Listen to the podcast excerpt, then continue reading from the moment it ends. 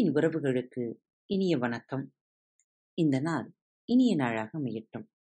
இன்று அராபிய கதைகள் ஆயிரம். அப்பகுதியிலிருந்து இதோ உங்களுக்கான கதை தொடர்ச்சி. சுல்தான் சபையில் நடந்தது என்ன? அன்றைய மாலை பொழுது முழுவதும் அவர்கள் அரட்டை அடித்து கழித்தனர். மறுநாள் காலை அவைக்கு சென்று பேசிட அலாவுதீனின் அம்மா உற்சாக உள்ளத்துடன் தயாரானார். இப்போது விளக்கின் குணத்தை அதனால் என்ன செய்ய இயலும் என்பதையும் அவர் அறிந்து கொண்டார். ரகசியத்தை வெளியிடக்கூடாது என்று அம்மாவிடம் அலாவுதீன் சத்தியம் வாங்கிக் கொண்டான். பிறகு மணிகள் நிரம்பிய கிண்ணத்தின் மீது அழகான சால்வை ஒன்றினால் மூடியபடி அதிகாலை பொழுதிலேயே சுல்தான் மாளிகைக்கு அம்மா பயணமானார். சீக்கிரம் அவைக்கு போனால் கூட்டம் கூடிவிடும். ஆகையால் முன்பாகவே தனக்கு முன்னிலை எளிதில் கிடைத்துவிடும் என்று அம்மா கருதினாள். அவர் அங்கே வந்தடைந்த போது அவை முழுவதும் கூடிவிடவில்லை. கொஞ்ச நேரத்தில் எல்லா மந்திரிகளும் அவையினரும் பிரபுக்களும் இளவரசர்களும் பெரிய பெரிய மனிதர்களும் மாளிகைக்குள் வந்தனர். இறுதியாக சுல்தான் தானே வந்தார். மகா சுல்தான் அரியணையில் அமர்ந்தார். அவர் கருத்துக்கு ஏற்ப அனைவரும் அவரவர் தகுதிக்கு ஏற்ப தங்கள் இருக்கைகளில் அமர்ந்தனர். மனுதாரர்கள் இப்போது அரியணை முன்பு ஆஜர் செய்யப்பட்டனர். ஒவ்வொரு வழக்கும் அதன் தன்மை கொண்டு தீர்ப்பு கோரப்பட்டது. ஆனால் பெரும்பாலான வழக்குகள் நேரமில்லாத காரணத்தால் தள்ளுபடி செய்யப்பட்டது. இவர்களில் கடைசியாக அலாவுதீனின் அம்மா இருந்தார். எனினும் அனைவரும் கூடும் முன்பு அம்மா வந்து இருந்தார். யாரும் அவரிடம் எதுவும் பேசவில்லை. சுல்தான் முன் அழைத்து சென்று நிறுத்திடவும் இல்லை. மந்தூரின் வழக்குகளை எல்லாம் கேட்ட பின்னர் சுல்தான் ஓய்வெடுக்கச் சென்று விட்டார். அம்மா வீடு திரும்பினாள். வாசற் கதவு அருகே அலாவுதீன் காத்திருந்தான்.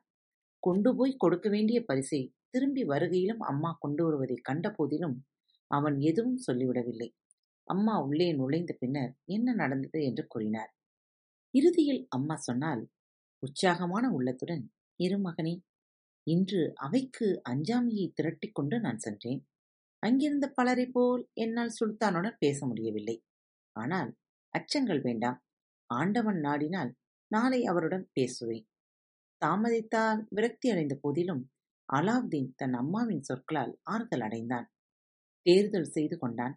மறுதினமும் அப்பெண்மணி பரிசை எடுத்துக்கொண்டு சுல்தானின் மாளிகைக்குச் சென்றார். மக்கள் மன்றம் மூடியிருக்க கண்டார். பாதுகாவலர்கள் சொன்னார்கள் வாரம் மூன்று முறை மட்டுமே சுல்தான் மக்கள் மன்றத்தை கூட்டுகிறார். அதை கேட்டு இணங்கி வீடு சென்றார் அம்மா. அதன் பிறகு தினமும் மாளிகைக்கு போனார். அவை திறக்கப்பட்ட போதிலும் நம்பிக்கையின்றி அப்பெண்மணி நின்று கொண்டு இருப்பார். பிறகு மக்கள் சந்திப்பு முடிந்த பின்னர் தன் வழியை பார்த்து கொண்டு வீடு போய் சேர்வார். மற்ற தினங்கள் அவை மூடியிருப்பதைக் கண்டார். இவ்வாறு ஒரு முழு வாரமும் மூடியது. வார இறுதி கூட்டத்தின் போது அவையை விட்டு செல்கையில் சுல்தான் தன் விஜயரிடம் சொன்னார் நானும் கடந்த ஆறு ஏழு தினங்களாக பார்க்கிறேன். ஒரு ஏழை பெண்மணி எதையோ தன்மேல் துணியின் கீழ் மறைத்தபடி வந்து கொண்டே இருக்கிறாரே. அப்பெண்மணி வேண்டுவது என்னவாம்? ஏதாவது அற்ப விஷயமாக இருக்கும் என்று எதிர்பார்க்கிறேன் என் வேந்தரே என்று விஜீர் பதிலளித்தார். அப்பெண் அவர் கணவர் மீதோ அண்டை வீட்டார் மீதோ ஏதாவது புகார் கொண்டு வந்திருப்பார் என்றும் விஜீர் கூறினார். எனினும் இத்தகைய ஒரு பதில் சுல்தானுக்கு போதுமானதாக இல்லை. அடுத்த முறை அப்பெண்மணி வரும்போது அவரை தன் முன்னிலையில் கொண்டு வருமாறு விஜிருக்கு சுல்தான் உத்தரவிட்டார். தன் கையை புருவம் அருகே கொண்டு வந்து சலாம் செய்து விஜயர் பதிலளித்தார். நான் கேட்டுக்கொண்டேன். நான் கீழ்ப்படுகிறேன் வேந்தே.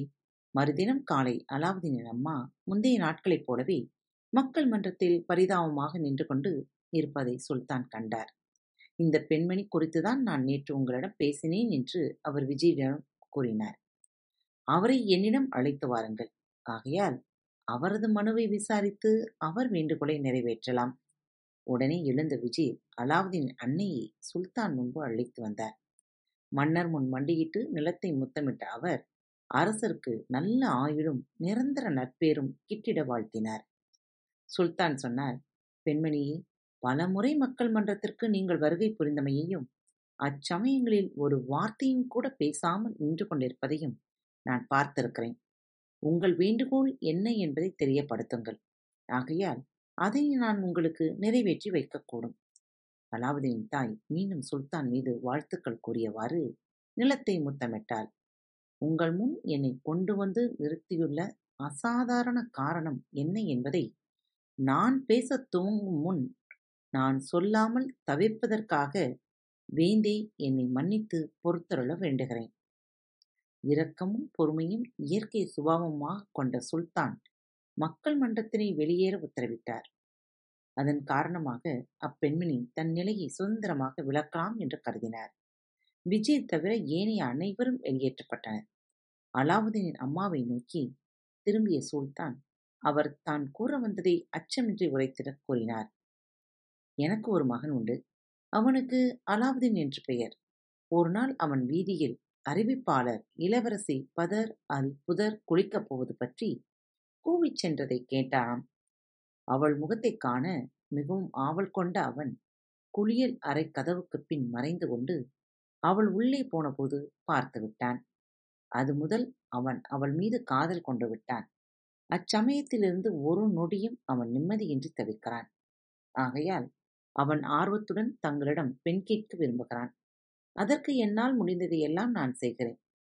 இந்த பித்திலிருந்து அவன் புத்தியை விடுவிக்க என்னால் முடியவில்லை.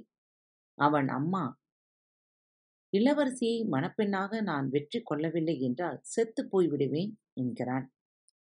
மாபெரும் சுல்தானே உங்களை யாசித்து கேட்டுக்கொள்கிறேன். நீங்கள் இந்த விஷயத்தில் இசைவாக இருங்கள். இந்த தைரியமான கோரிக்கைக்காக என்னையும் என் மகனையும் மன்னிப்பீர்களாக. அலாவுதீன் அம்மா இவ்வாறு பேசி முடிந்ததும் சுல்தான் நல்ல இயல்புடன் உறக்கச் சிரித்தார். அவர் சொன்னார் சரி இப்போது சொல்லுங்கள். அந்த மூட்டை முடிச்சுக்குள் எதை சுமந்து கொண்டிருக்கிறீர்கள்? சுல்தான் ஆத்திரம் கொள்ளவில்லை என்பதை கவனித்த அவர் சால்வையை விலக்கி நகைகள் அடங்கிய தட்டை சுல்தானிடம் பரிசாக அளித்தார். உடன் அந்த சபை முழுவதும் விளக்குகள் வண்ண தீப்பந்தம் ஏற்றி வைத்தால் போல் பிரகாசத்தில் நிரம்பியது. வாயடித்து போன சுல்தான் நகைகளை பார்த்து பிரமித்தார். அதன் ஒளி ஓட்டமும் வடிவும் அழகும் கண்டு சுல்தான் அதிசயித்தார். சுல்தான் ஆச்சரியப்பட்டார். என் வாழ்க்கையில் இவை போன்ற நகைகளை கண்டதே இல்லை. என் கருவூலங்களில் கூட இந்த நகையுடன் ஒப்பு நோக்கும் வகையில் எந்த பொருளும் இல்லை. என்ன சொல்கிறீர்கள் விஜய் இது போன்ற அதிசயங்களை நீங்கள் கண்டது உண்டா? விஜீர் ஒப்புக்கொண்டார். இது போன்ற நகை வகைகளில் மிகச் சிறியவையாவது உங்கள் கருவூல பொக்கிசத்தில் இருக்கிறதா என்பது எனக்கு சந்தேகமே. சுல்தான் சொன்னார் அப்படியென்றால் இதை அனுப்பியுள்ள வாலிபன் என் மகளின் கரம் கோக்க வேறு எவனையும் விட தகுதியானவன் என்று உங்களுக்கு தோன்றவில்லையா? இதை கேட்டவுடன் விஜய் மிகப்பெரிய சங்கடத்துக்கு ஆளானார். என்ன பதில் சொல்வது என்று அவருக்கு தெரியவில்லை. பதர் உள் புதூர் தன் மகனை மனம் புரிய சுல்தான் தன்னிடம் சத்தியம் செய்திருந்ததை எண்ணிக்கொண்டார் ரகசியமான குரலில் சொன்னார் மாபெரும் சுல்தானே என் மகனுக்கு தங்கள் பெண்ணை மனம் புரிந்து வைப்பதாக செய்த சத்தியத்தை நினைவுபடுத்துவதற்காக தயவு கூர்ந்து என்னை மன்னிக்க வேண்டுகிறேன். ஆகையால் என் மகன் இதைவிட விலை மதிப்புள்ள நகைகளை கடவுள் துணையுடன் தேடி பிடித்திட மூன்று மாத கால அவகாசம் அழித்திட யாசிக்கிறேன். விஜீர் மட்டுமல்ல உலகத்தில் உள்ள எல்லாரையும் விட செல்வந்தரான அரசராலும் கூட தான் தற்போது பெற்றுள்ள பொக்கிஷத்துக்கு சமமான பரிசை தேடி கண்டுபிடிக்க முடியாது என்பதை சுல்தான் நன்கு அறிவார். ஆனால் தனது மந்திரியை மறைத்துரைக்க மனமின்றி இவர் கேட்ட அவகாசத்தை அரசன் அளித்தார். காத்திருப்போம். மந்திரவாதியின் சூழ்ச்சி என்னவெல்லாம் செய்கிறதென்று. மீண்டும் சந்திக்கும் வரை இப்படிக்கு உங்கள் அன்பு தோழி. அன்பு நேயர்களே பாரத் வலையொலி பக்கத்தை தேர்ந்தெடுத்து கேட்டுக்கொண்டிருக்கும் உங்கள் அனைவருக்கும் மனம் நிறைந்த வாழ்த்துக்கள் நன்றிகளும். பாரத் வலையொலி பக்கத்தின் நிகழ்ச்சிகள் உங்களுக்கு பிடித்திருந்தால் மறவாமல் லைக் ஷேர் மற்றும் சப்ஸ்கிரைப் செய்யுங்கள். நிகழ்ச்சிக்கான மதிப்பெண்களை ஸ்டார் உடவத்தில் மறவாமல் கொடுங்கள். நிகழ்ச்சி பற்றிய கருத்துக்கள் இருப்பின் கீழே குறிப்பிடப்பட்டுள்ள இமெயில் முகவரிக்கு அல்லது உங்களது மெசேஜ் பாக்ஸில் ரெக்கார்ட் செய்தோ தாராளமாக அனுப்புங்கள். உங்களது கருத்துக்கள் தான் இந்த நிகழ்ச்சி மேலும் மேலும் வளர உதவி செய்கிறது. மறவாமல் எழுதி அனுப்புங்கள். இப்படிக்கு உங்கள் அன்பு தோழி.